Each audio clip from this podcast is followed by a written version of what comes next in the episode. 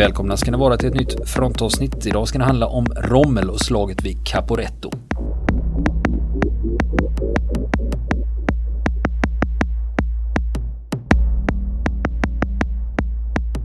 Nu ska vi prata ett hundraårsminne igen. Ska vi göra. 1917. 1917, hösten 1917. Eh, om man åker ner i norra Italien och eh, ger sig ut till eh, gränsen mot Slovenien så ligger det precis på gränsen ett berg som heter Matajur, Monte Matajur. Eh, det, som är 1642 meter högt. Och eh, det har lite eh, olika karaktär beroende på vilket håll du kommer ifrån. För kommer man från eh, söder så har du en ganska mjuk stigning upp mot toppen. Men kommer du norrifrån så är det väldigt brant och mycket skog. Och eh, i dalen nedanför så ligger eh, det lilla slovenska samhället Kobarid. Som på tyska kallades för Karfreit och på italienska för Caporetto. Och det är det namnet ja, som har gått till historien? Precis, det är det som har gått till historien. För då hade du ju några att välja på i alla fall. Exta, exakt, och på, på eh, den här Monte Matajur, eller Monte Matajur, det här berget Eh, Eh, den här bergstoppen så hade den italienska armén ett viktigt fäste 1917. Ehm, och eh, de anfälls av tyskarna under någonting som kallas för det tolfte Isonzo-slaget. Jag ska komma tillbaka lite grann till vad det är för någonting där. Ehm, men det här, eh, man ska säga något om Italien först då innan vi går in på själva händelserna. Så har ju de en lite märklig historia under två världskrig. I och med att de har bytt sida bägge gångerna. Under pågående krig? Under pågående krig. Och i första världskriget var det så att de var egentligen i allians med det som då kallas för centralmakterna, alltså Tyskland och Österrike-Ungern. Ehm, och eh, skulle gå in i kriget på deras sida, men gjorde inte det. För de eh, var inte tillräckligt förberedda, sa de italienska ledarna. Och när de väl gick in i kriget lite senare så gick de in på motståndarnas sida. Då släppte de upp på engel, engelska, franska sidan. Därför att man ansåg att man hade mer att vinna på det. Var det så att vinden blåste åt det hållet också? Att ja, de tyckte det. Man tänkte att, mm. Eh, ja. att man vill gärna vara på den vinnande sidan. Exakt, det var, det var väl det de, eh, de tyckte. Att eh, det, det, skulle bli, det skulle bli enkelt och man skulle vinna mest. Men inget av det visade sig stämma riktigt det är ju faktiskt jävligt smart att alltid, om, man, mm. om, man, om man alltid gör mm. så då eh, kommer man alltid vara på den vinnande sidan. Mm. Men då finns det å andra sidan ingen som vill sluta förbund med en. och, eh, och, och, och eh, våra, våra lyssnare är ju väl bekanta med Italiens uppträdande under andra världskriget när man, när man slöt när man utträdde ur alliansen med Tyskland och bytte sida 1943. För att istället slåss på den, eh, på den eh, allierade sidan mot tyskarna. Det var vissa italienska förband som gjorde det faktiskt. Som deltog aktivt i de striderna. Men första världskriget alltså. Eh, när Italien väl gick med i kriget så det man hade front mot det var mot Österrike-Ungern.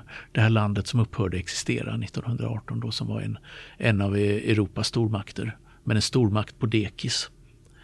Ehm, och eh, den här fronten gick i princip i, eh, överallt i bergsterräng uppe i Alperna.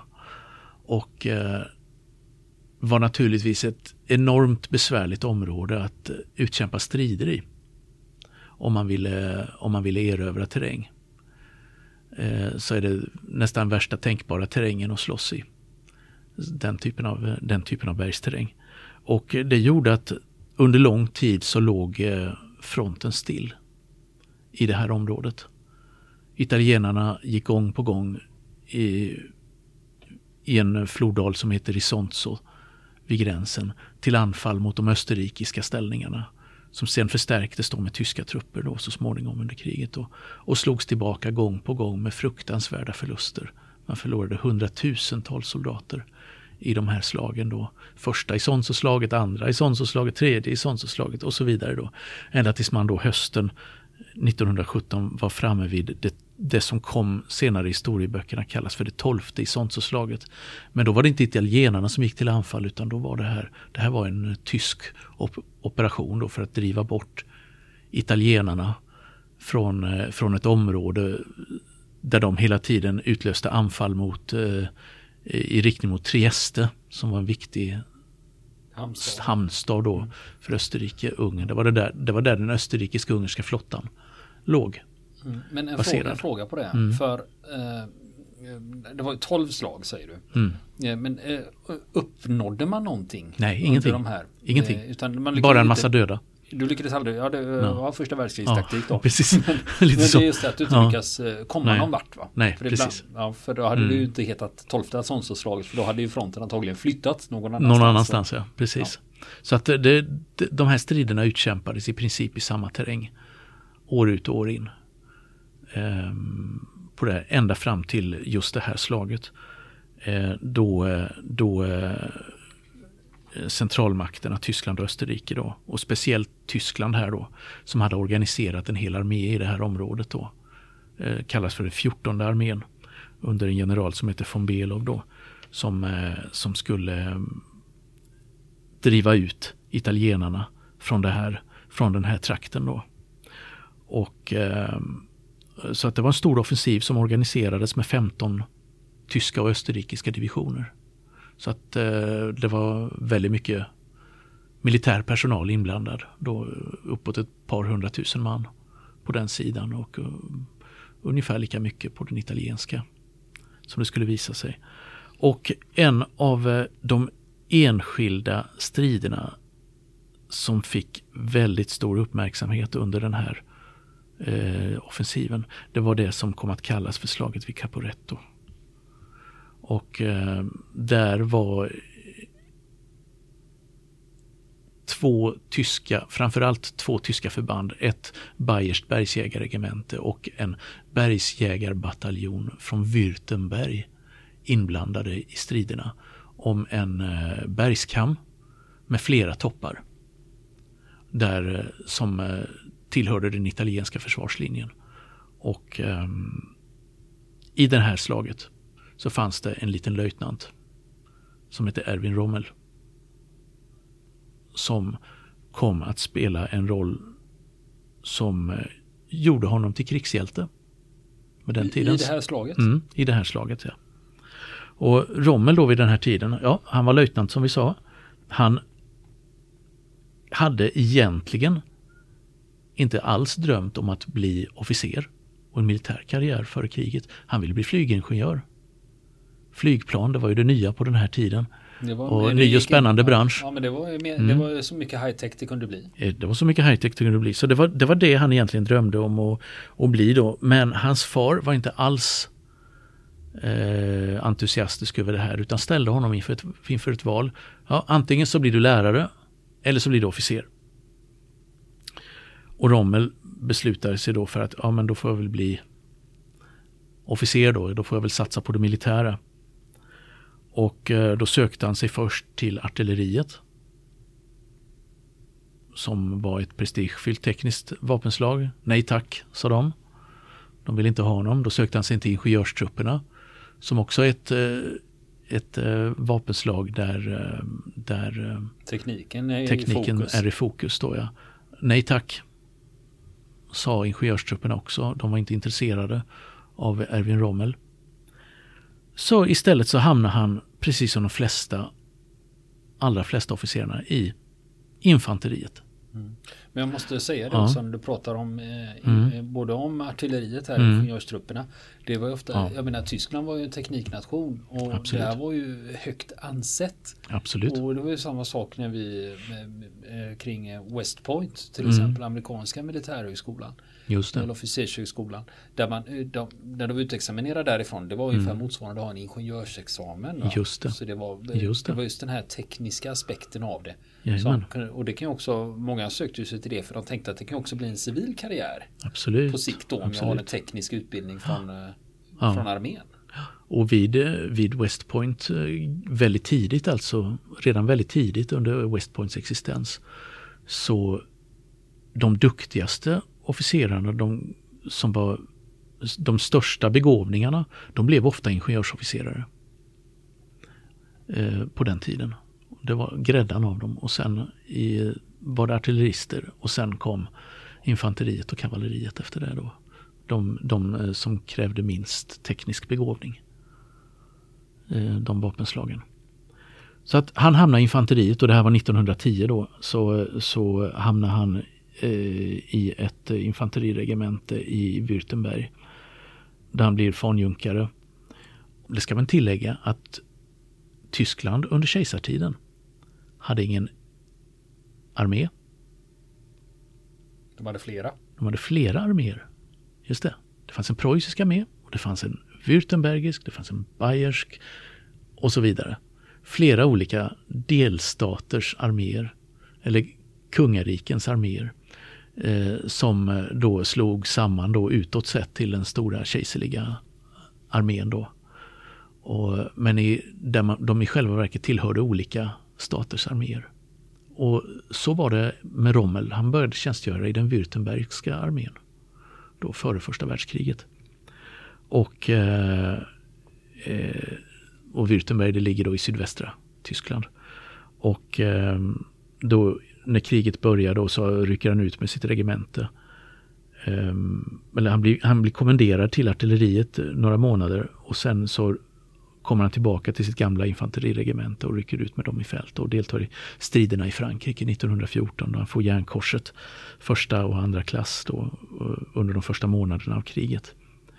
Och eh, han eh, blir befordrad till löjtnant då under första krigsåret.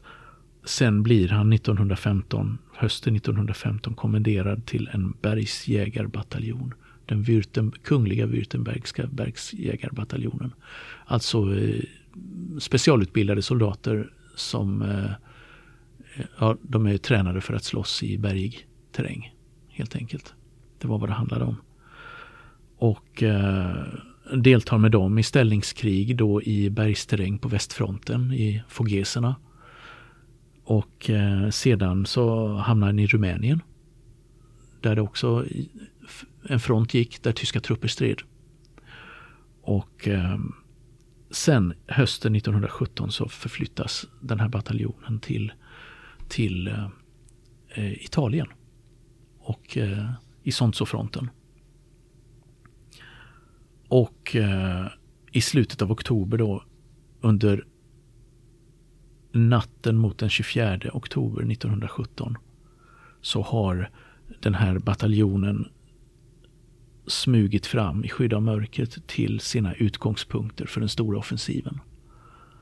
Och Rommel, han är kompanichef, men har för just det här uppdraget fått en större stridsgrupp under sitt befäl. Han får befälet över två skyttekompanier och ett kulsprutekompani. Och eh, har fått på sig att lösa det svåraste uppdraget under, under de här striderna och som vi kommer tillbaka till då. De väntar, de ligger där i sina ställningar. I mörkret, väntar på gryningen. Regnet öser ner, alla är genomblöta, frusna och känner sig förmodligen rätt eländiga. Och de lyssnar till eh, hur eh, det tyska österrikiska artilleriet sätter igång och bearbeta de italienska försvarsställningarna på hela Caporetto-fronten då, som är flera mil bred då. Det här avsnittet som man ska gå till anfall på. Och sen när de fram på morgonen hör att artilleribeskjutningen blir ännu mer intensiv. Då är det signalen till att då ska man krypa fram. då ska trupperna i tätkompanierna krypa fram ännu närmare fiendens eh, försvarsställningar. För att vara beredda. Och gå till anfall. Och klockan åtta prick då lyfter stormelden. Alltså då slutar man skjuta på de främsta italienska försvarsställningarna och flyttar istället artillerielden mycket längre bakom den italienska fronten där det finns staber och reserver och, och så vidare. Precis. Och då inleds anfallet.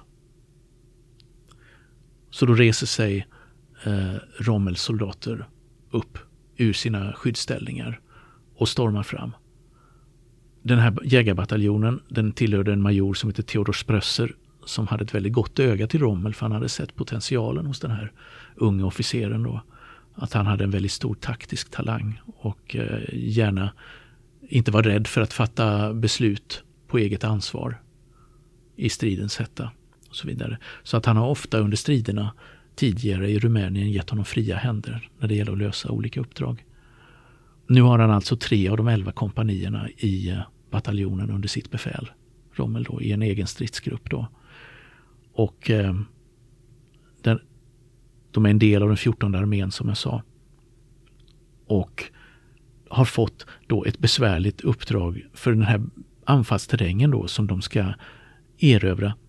Det är den här berg, en bergskedja som ligger söder om floden Isonzo. Där de italienska trupperna har sina försvarsställningar på bergstopparna och på höjdkammarna mellan bergstopparna också. Och det är ju en rejäl uppförsbacke att anfalla i. Kan man ju säga. Ställer till mycket elände och, och eh, in, inte bara det att det går långsamt och man är faktiskt tvungen att klättra i vissa stycken och att fienden lätt kan skjuta på en. Man är jävligt trött när man kommer fram också. Romelan ska skydda flanken åt ett annat elitförband. Här då, det här bayerska gardesregementet som jag pratade om då. De låg till vänster om Württembergarna. Och deras uppdrag var att anfalla det här berget som vi nämnde i början, Monte Matachur. Som låg 16 kilometer bort från de tyska österrikiska ställningarna. När anfallssignalen går, då rycker Rommels stridsgrupp, som går i täten då för hela bataljonen, de rycker snabbt fram över de första öppna fälten utan att möta något motstånd. De tar snabbt sitt förstahandsmål som är en liten italiensk by som heter Santa Daniel. De italienska soldater som de träffar på där, och de sträcker genast händerna i vädret och ger upp. De har inte lust att slåss alls. Och därefter så är man framme vid, vid bergsluttningen till det första av bergen på den här bergskammen då som heter Monte Hefnik. Och eh, de rycker fram längs en liten väg.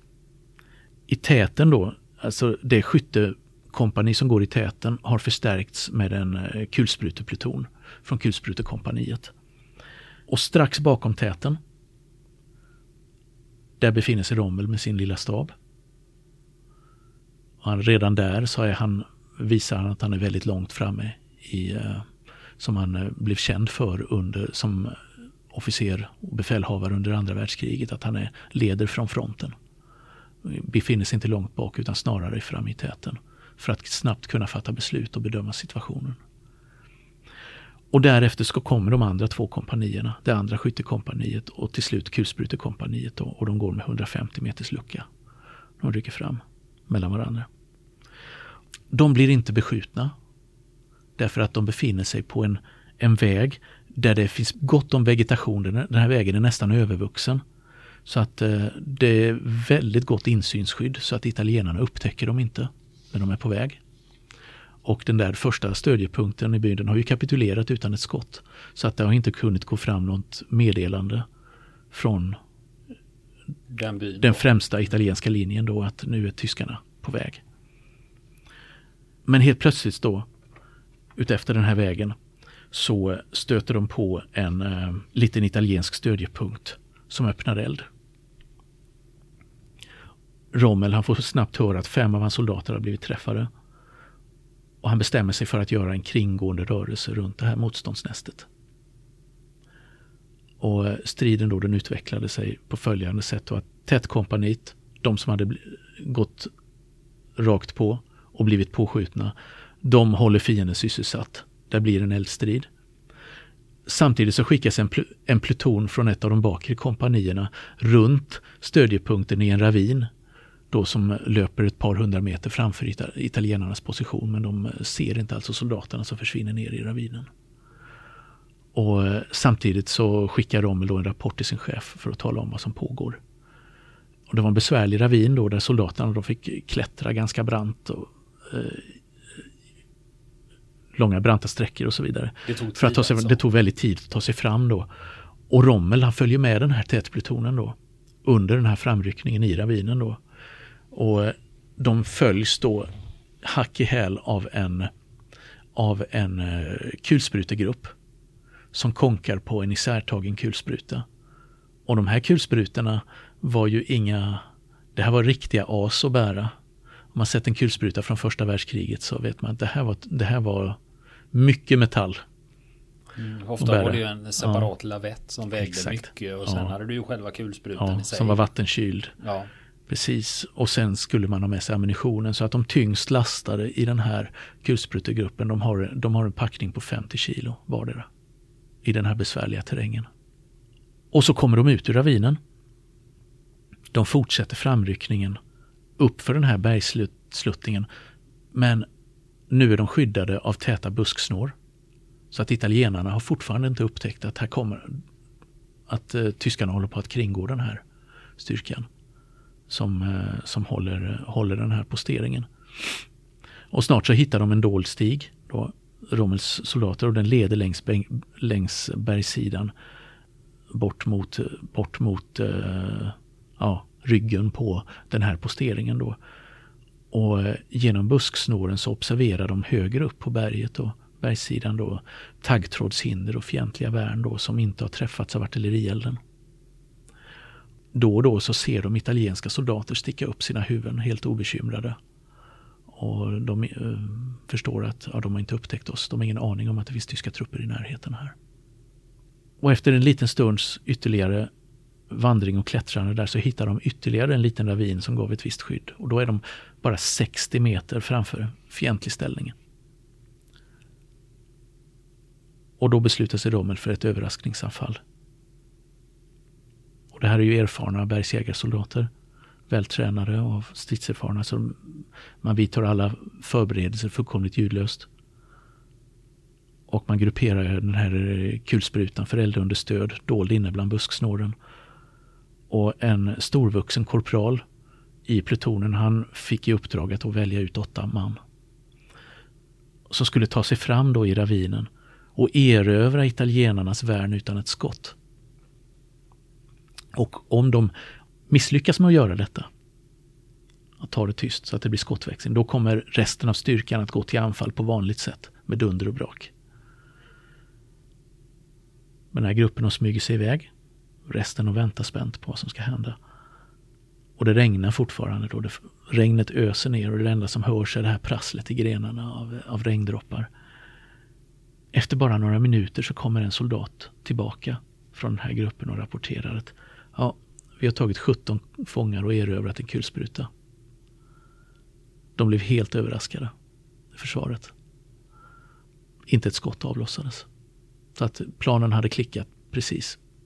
Det hade gått i lås precis som de hade, hade, hade hoppats den skulle göra. Man utnyttjar snabbt den här framgången för nu har man öppnat ett hål i fiendens försvarslinje. Så då skickar Rommel snabbt fram fler plutoner från sin styrka för att vidga det här hålet i det italienska försvarssystemet åt olika håll då, så att man kan slinka in med en större styrka.